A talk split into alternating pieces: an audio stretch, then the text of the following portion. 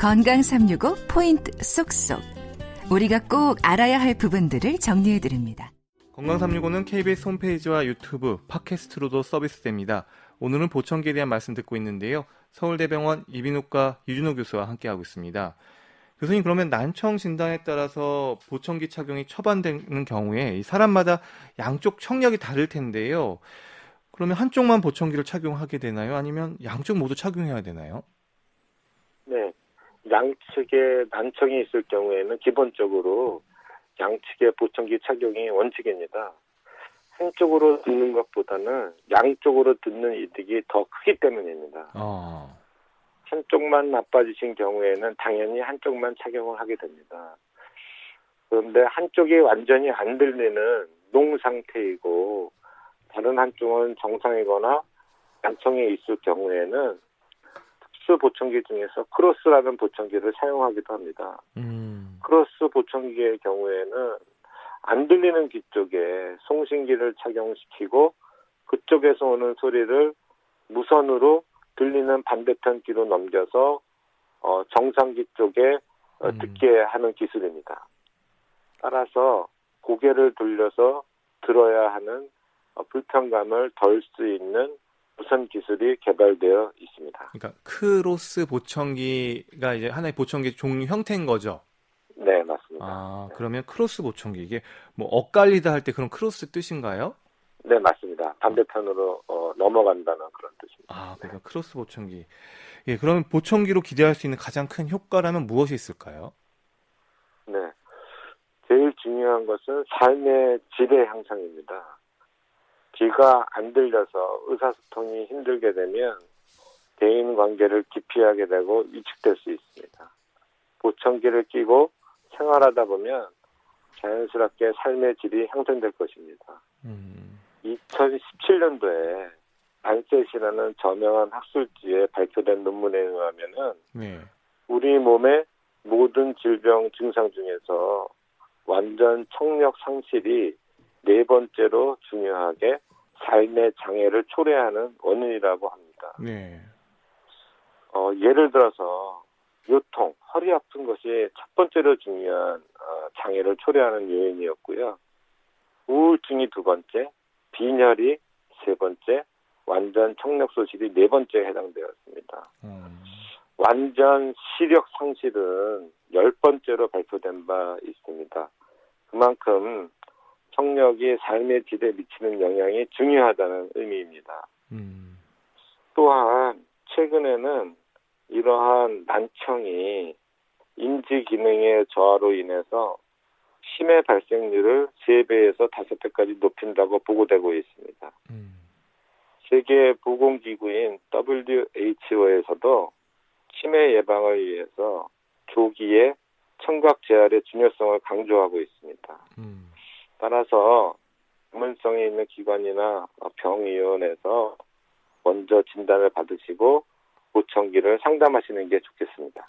그러면 이제 보청기는 맞춤식으로 진행되는 거죠? 네. 어, 보통 귀 속에 들어가는 귀속형 보청기는 그 개인의 기본을 채취해서 제작되기 때문에 맞춤형이라고 보시면 되겠으며 귀에 살짝 걸리는 오픈형 보청기는 길이만 재면 바로 완료되기 때문에 이미 만들어져 있는 타입으로 착용하실 수 있습니다.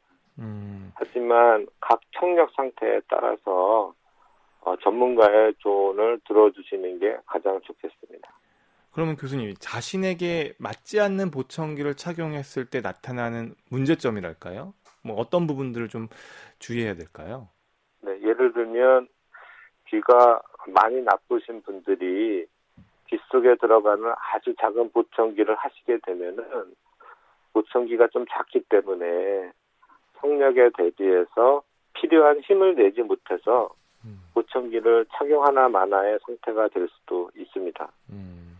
또한 어, 보청기 피팅, 즉 조절 부분에서도 많은 영향을 끼치기 때문에 처음 상담하실 때 자신의 길을 믿고 맡기실 수 있는 곳에서 하시는 것이 좋겠습니다. 음, 방금 제가 보청기 피팅이라고 하셨는데 그게 조절 부분 뭐, 이 부분이 잘 모르겠는데 그러니까 보청기 피팅이라는 거는 뭐예요? 네, 네, 그 주파수별의 청력 어, 상태에 따라서 청력의 정도에 따라서 음. 주파수별로 보청기에다가 이득을 얼마 줄 것인가를 결정하는 것이 어, 피팅의 과정이 되겠습니다. 아 그렇군요. 뭐 보청기, 뭐 선형, 압축형, 디 지털형 이름도 많던데 어떤 차이가 있을까요?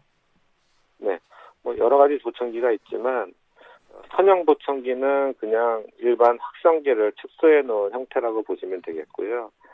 따라서 검사 없이 그냥 사용할 경우에는 난청을 더 악화시킬 수도 있고요. 네. 요즘에는 거의 이제 디지털 보청기, 그 음. 그러니까 각 주파수별로 조절이 가능하고 난청에 맞는 어떤 공식이 공식이 들어가 있는 음. 보청기 사용을 추천드립니다. 요즘에는 다 거의 디지털 보청기를 사용하게 사용하게 되겠습니다. 음. 그러면 이제 선택할 때 어떤 조언이 가능하실까요? 장단점이 그래도 있을 텐데요. 네, 이제 선택의 고민을 먼저 하시기 전에 무엇보다도 먼저 어, 진료를 통해서 난청의 원인을 아는 것이 가장 중요합니다. 음. 어, 난청이 있다고 모든 환자가 보청기의 대상이 되는 건 아니고요. 네. 그 원인에 맞는 치료 방침이 먼저 결정되어야 합니다. 어. 수술을 해서 좋아질 수 있는 난청일 수도 있고요. 또 혹은 보청기를 착용해야만 하는 대상인지가 결정되어야 합니다. 네.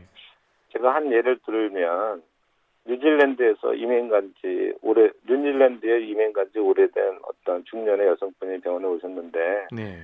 그때까지 평생 양쪽 보청기만을 착용하면서 생활해 오고 있었습니다. 음. 진료 후에 난청의 원인을 알게 되었고 국내에 음. 머무르는 세 달 동안에 양쪽 귀에 순차적으로 수술적 치료를 해서 정상 청력으로 회복시켜 주었던 경험이 있습니다. 네. 그분은 뉴질랜드에서 사업을 하고 있었는데 평생을 의사소통 문제로 상당히 긴장을 겪어오신 분이었다 하였는데 음. 수술 후에는 보청기를 빼시게 되니까 너무 기뻐하시는 것을 본 적이 있어요. 아.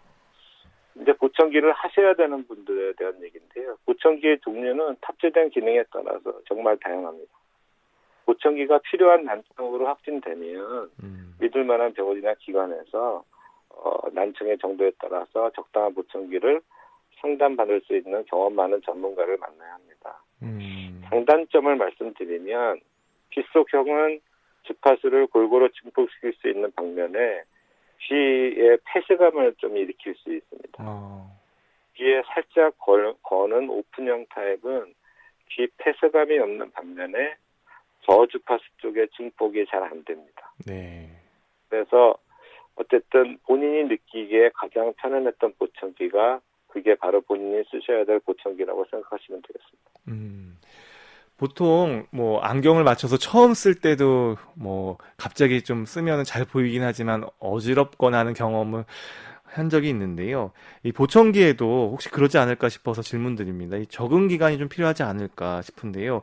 갑자기 또 소리가 잘 들리면 좀 혼란스러울 수도 있지 않을까 싶습니다. 네, 그렇습니다.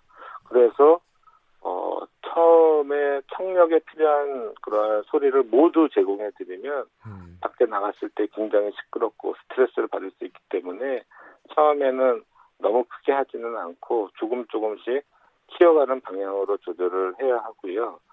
어, 처음 착용했을 때는 어, 몇 시간 동안 사용하고 매일매일 음. 한 시간씩 늘려가는 그러한 방법을 택하게 되고요. 어느 정도 시간이 지나면 한 8시간 정도 이상씩 아, 착용해 보시는 것을 계속 권합니다. 그래서 어쨌든 보청기는 그러한 주기적인 관리가 필요하다고 보시면 돼요. 음, 일단 적응하는 어떤 단계, 기간들이 필요하다 이렇게 볼 수가 있겠네요. 네. 보청기에서 이제 적응한다. 그러면 증폭된 소리에서 우리 뇌신경이 이렇게 지금 방금 적응하는 이런 시간들을 말하는 거라고 이해하면 되겠죠?